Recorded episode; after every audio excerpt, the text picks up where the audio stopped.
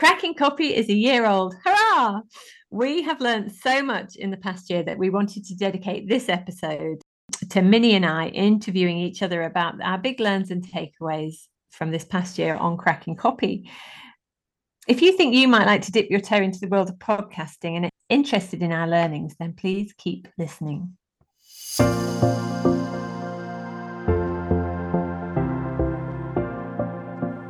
Cracking Copy is a marketing and copywriting podcast where we lift the lid on writing for business and read between the lines of effective copy. This is a podcast for creative entrepreneurs and savvy business owners like you who understand the value that great copy can bring to their bottom line. We dive into a different aspect of writing for business in each episode, debunk the myths about how we should write, and explore the ways that writing can be fun, conversational, and creative while also being high impact for serious results. So listen, laugh, and learn with us, Ella Hoyos and Minnie McBride, as we share our words and wisdom in each snack sized episode. Expect some lightbulb moments, interesting guests, and practical takeaways as we crack the copy code together. Welcome to Cracking Copy. So, as Ella just said, today is just us me, Minnie, and Ella. And we can't quite believe that it's been a year since we started our podcast. And it's been really fantastic to look back and see how much we've achieved. So we thought we would dedicate a whole episode to, you know, really highlight our learnings or discuss our learnings. And if you're interested in starting a podcast yourself, you know, this could be mightily useful. So, do you think you have a podcast in you? Mm-hmm. That was a question that well, I never even asked myself. I didn't think we would have a podcast. I didn't even think about a podcast, but we'll come on to that. Because when the first, when the two of us first started collaborating, it was by doing Instagram lives. And I think I was just a way of us putting ourselves out there and getting brave on camera. And we've been doing this for about a couple of months, hadn't we? Yeah. and you were doing a writing course at the time. And I think it was you that first mooted the idea of, of jumping on a podcast course. Yeah, no, I was doing this course, and then one of the uh, one of the in my cohort there was um, this woman called Espree Devora who actually is now you know one of linkedin's podcast network so she's done phenomenally well and she just decided that she was going to do a one-off beginners course and it was a live cohort and it wasn't very expensive so we both did it didn't we yeah, on, on a whim, we just thought, well, why not? Why the hell not? It sounds quite exciting. And it happened to be, I think it's the best thing that happened to me in that whole year last year. You know, in terms of courses, it was brilliant. She it was amazing. She just had so much, Espree, had so much knowledge to share and give. And she's, she had 200 of her own podcast shows under her belt, I think. And yeah. she just wanted to, you know, pay it forward. So the, the course cost next to nothing and, and it was a really nice lively community it was really difficult because um everything was recorded live well everything was live and it was based in america different time zone and nothing was recorded there were no replays no nothing you either showed up did it or or missed out um, so it was, it was really hard. So I think between us, and this is two of us doing it, thinking, well, I might like to start a podcast. We probably got, you know, 25 to 30% of the value of the whole course.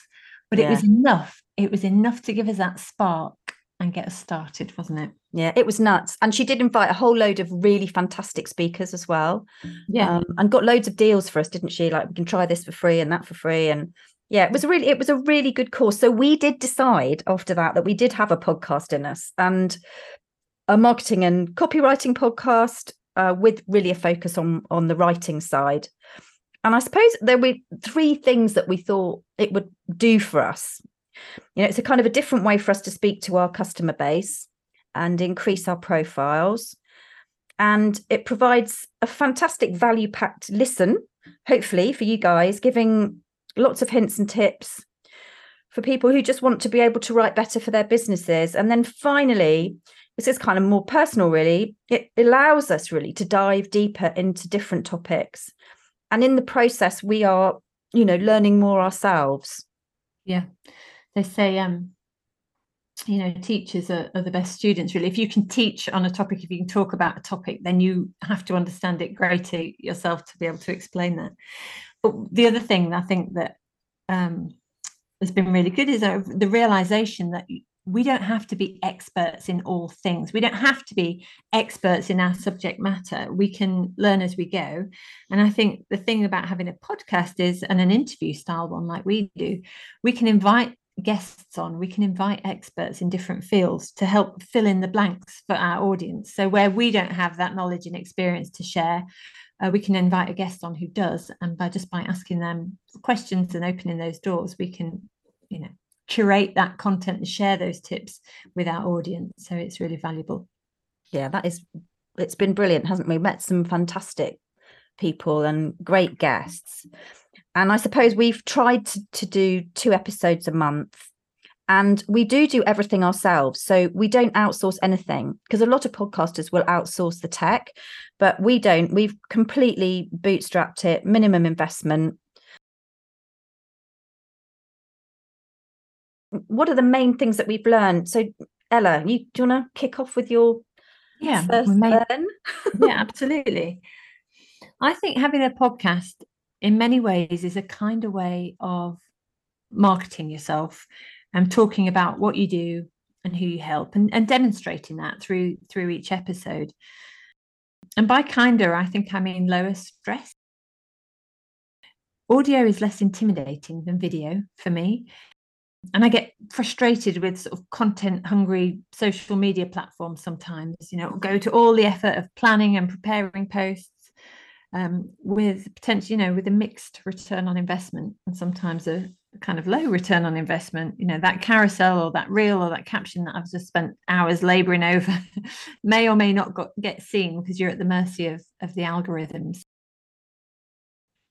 and the other thing I think for me about podcasts, the beauty of it is that the talking comes more naturally to me than most other forms of communication. So even though we do spend some time planning and mapping out our podcast in advance, it seems easier than say writing a blog post sometimes. Yeah, no, I think you're right. I think you're right. Um, although I'm going to come to a little story later that kind of says that actually it doesn't really come that naturally to me. Right. I think my probably biggest biggest learn is that we've become accidental experts because we've done it all ourselves.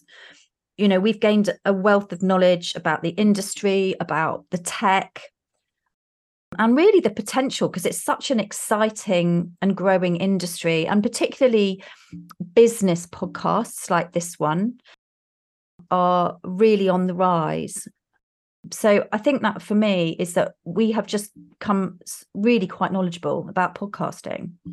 Yeah yeah and that is a very positive side effect of bootstrapping our podcast and doing it on a low budget and where we've had to roll up our sleeves and we've had to get involved in every single aspect of production editing all the rest of it and now we've got these really valuable skills that we can share or we could you know even sell so that's brilliant yeah. So, you know, if you look at what we do know, we know how to start a podcast.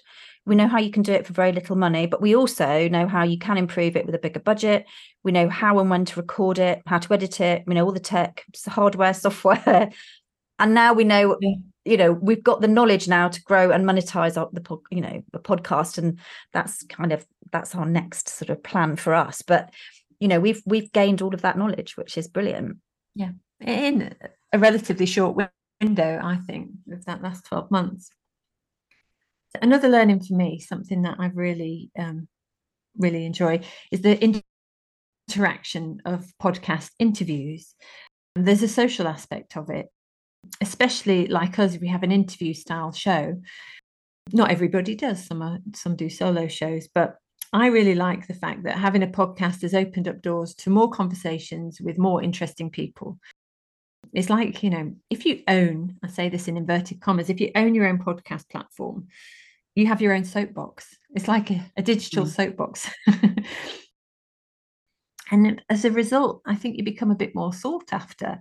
There's huge demand that people want to be on podcasts and not everybody does know how to make their own so there's a huge demand from guests who want to appear on other people's podcasts and so I think we get more pitches now than we did in the beginning, and and people want to be talk to us um, because they know there's a platform there for them, a publicity platform. So we have something valuable to offer in return. Uh, we can also uh, invite our dream guests onto the show. And I feel a lot bolder about making approaches to people, knowing that I have a podcast, knowing that I have something valuable to offer them in return for them giving me a valuable insights into their business or their world. So I feel much more confident in approaching. Definitely. What other learnings have we got? So yeah, so I think I'm going to big you up here. So having a co-host, I think, has been really brilliant, and it's a really positive learn. And yeah, you can start a podcast on your own.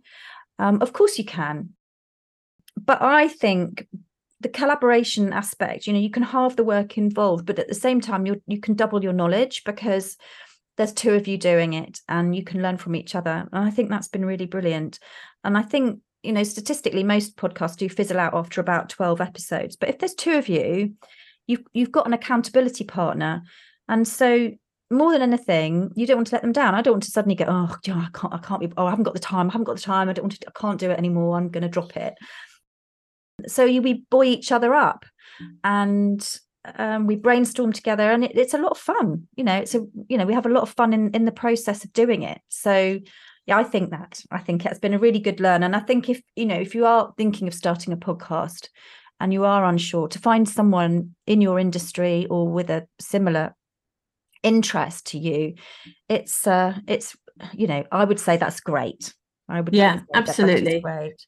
And there have been plenty of occasions where I've felt underprepared to do the show or something like that, but we just having a chat beforehand and bouncing ideas off each other, it, it gets you back in the mood very quickly. So, you know, it's great that accountability buddy thing. It definitely it, does. Yeah. And it it's definitely given us lots of more momentum. I, I couldn't imagine anything worse actually than being in a sort of recording booth on my own speaking to a brick wall. I yeah. just don't know how people do it actually. I suppose if you yeah i suppose if you do it on your own and, and you you interview guests every week then i think yeah, or every time you do it i think that's fine. But i think I, yes i take my hat off to people that monologue. Yeah that can just ad lib it and make it interesting and, and not go crazy in the process. I know. I know um, so I, yeah, my, I suppose one of the biggest learns for me, it's really quite a personal one actually. Uh, in terms of communicating generally for me, I find that the best way for me to articulate my thoughts is is through writing words, um, and I think that's why I love my job so much. You know, if, if I'm feeling down or I'm feeling happy, or you know, I, I want to know what's going on in my head, uh, I do write it down. I always will write it down. And that for me gives me clarity. So actually talking on a podcast hasn't been that easy for me. You know, I am people meet me socially, I'm chatty, I talk really fast, but I, I have a bit of a stammer and I repeat my words. I know I do that. My children tell me that. But when I was young, I was, you know, really into acting, and I was actually much more outgoing and carefree. and I did a lot of drama. Uh, but there's one incident, little story for you here, that absolutely knocked my confidence. And it, it's so it's really stuck with me, unfortunately. And I was on a drama tour with my school. Um, I was in sixth form. We were really lucky. We we went to the east coast of America with this, and we were performing a musical. Uh, that's quite a well-known musical called "Oh What a Lovely War." Um, I am not a singer. I'll tell you that now. I'm not a singer, but I did have quite a reasonable various speaking parts. We had various parts, but my yeah. my biggest part was um Emmeline Pankhurst. Ooh, leading role. Leading yes, role. and I had to. Talking of soapboxes, I did have to stand on a soapbox and do a really long monologue. Bear with me on this story. It was a. This is a really long. It was a really long monologue. So we were told we got to this school in Boston, and we were told that this this performance had to be. That was kind of like the you know the gala performance it was uh, really important I actually can't remember why it was really important whether there were important people there or something um, and we were kind of told that this has got to be the best performance we're going to record it la la la la so of course that's loads of pressure you know we were 17 year old kids and when we're told this has got to be really good so I'm in my Emmeline Pankhurst outfit, um, standing on my soapbox. Picture the scene. looking great. Um, but I had a complete block. I couldn't remember, I literally could not remember any of my lines. I couldn't remember where I was. And because we were on tour and not actually in school, and we, there was minimal people, there, there wasn't a, prompt. I mean, crazy. I don't know why one of the teachers couldn't have done it. Anyway, there wasn't a prompt in the wings. And I just stood there and I froze and I couldn't remember anything. And so I had, because I was on a soapbox, I had a whole bunch of people looking at me Oh, you know? gosh, rabbit in the headlights syndrome. yeah so they were they were the the crowd and they literally just stared at me and i was just mortified and in the end actually uh one of my mates oh, you know because they'd obviously heard the monologue so many times they probably knew it better than i did and they did actually prompt me eventually and it was just honestly it was horrendous. I was mortified and i just felt like i had let everyone down and i think the other thing was is that nobody came up and said look minnie just don't worry it was kind of like I was sort of ignored, and it was kind of like it was. I felt I felt Oh, I just ruined it, and so having been really sort of outgoing before this, I felt this awful doom. You know, we finished the tour, but you know, I never acted again. I never, I never did it again ever. oh, and then- sad. Oh, it's all honestly, it's awful. And then uh, when I started in corporate life and I had to do presentations, and I actually got to quite a senior position, and I had to stand up in front of hundreds of people. But I was really grateful because I had auto cue, so I couldn't, you know, I, you know, thank God, thank God that they invested in auto cue. And I think if I, you know, I don't know if I'd have been able to do it otherwise. You know, when we they'd given us loads of presentation training, which I didn't really enjoy. And I think I always felt in the back of my mind that, you know, I'd let everyone down because I had before. So yeah, so I think a bit of a long story, but I just felt I'd gone from this being this carefree extrovert to a sort of introverted extrovert who didn't really trust myself, I guess. These- Oh, I know, sort of self. oh my God, I had no idea. And that's the thing, you know, we we we get to know each other all the time. I didn't know that story about Minnie. Um, we we've been working for a couple of years before we actually met, I think. And now, Yeah. and now, even now, even today, I'm uncovering new learnings, and that that's a lovely thing. I that story is so powerful because it, 17 is such a vulnerable age and such a pivotal age in someone's life where if something happens even if it's it can have such a major impact and look how that has affected you for you know for years beyond that i mean you've got over it and hopefully the podcast having a podcast is helping you get over it but you know something i feel like i had a fear of public speaking when i was younger too um, and it's perhaps because I'm the blushing type, and at school I used to get embarrassed easily. Things could trigger me so easily, and I go bright red. And then, as soon as I was aware, you know, as soon as I was aware that other people in the room could see that, it's a very physical thing when your face turns red. Um, Yeah. That would obviously make it even worse, and I'd kind of be imploding inside. You know, I'd be dying. Um, unfortunately, I noticed my young daughters have got that same blushing thing now, and that kills them as well. But I remember at 17, I walked out of my first ever uh, presentation in class. It was in a business studies class, and we had to do a PowerPoint, you know. Um, but I walked out in floods of tears. I'd, I'd just had a meltdown, and you know, it was a combination of stage fright and catastrophic embarrassment, really. And the tears were awful because I always had this thing about I didn't want to be seen to cry at school. I wasn't a crier. I wasn't one of those girls, you know. so the fact that I just had a complete meltdown in, in class was just terrible. And But yeah, does stay with you. Does stay with you though. yeah, I had to get over it relatively quickly because my first job in um, after graduating in London in PR, there was lots of pitches. We had to pitch for new clients, so there was lots of presentations. And you know, slowly, slowly, I had to get used to them, and I view it now like a bit like karaoke. That first song when you get on stage, you know, in a pub or in a bar or whatever. I need a bit of Dutch courage, you know. I need a few drinks before I'm going to need lots of egging on from my friends before I'm going to get up and sing in front of people. But after I've done the first song and I've realized, oh, actually, it was quite fun. And I'm probably a bit giddy by that point. But, you know, then there's no stopping me and I'll be on stage for the rest of the night. And I, I view presentations a little bit in the same way. You know, it's, it's practice. Um, and public speaking is practice. Uh, but the beauty of podcasting is it's it's practice in a in a safe environment, I think. Yeah. And actually, what I think is brilliant is that you can edit stuff out. Yes. So before we go public, you know, if we say something really stupid or too many ums or I stutter or, you know, someone yeah. walks in, you can just edit it out. And I think that's that's actually so I suppose the learn is is is facing fears, overcoming it, and thank God for technology that you can edit. Yeah. you can. Now we try not to because editing takes time, doesn't it? And we neither of us can be bothered with it. But at the same time, that's just knowing that safety net is there for you that can catch you and that, you know, is is enough, I think. It's enough to to get over any fears, you know. Definitely. And we would so we would really encourage you if you have got something to say to think about perhaps starting a podcast. Because yeah. we've well, loved it, haven't we? And we're going to keep yeah. going. And honestly, if we can do it, and we're not particularly techie, I mean, we've learned how to be a bit more techie, but we weren't when we started. No. But if we can do it, then then I'd say anybody can do it.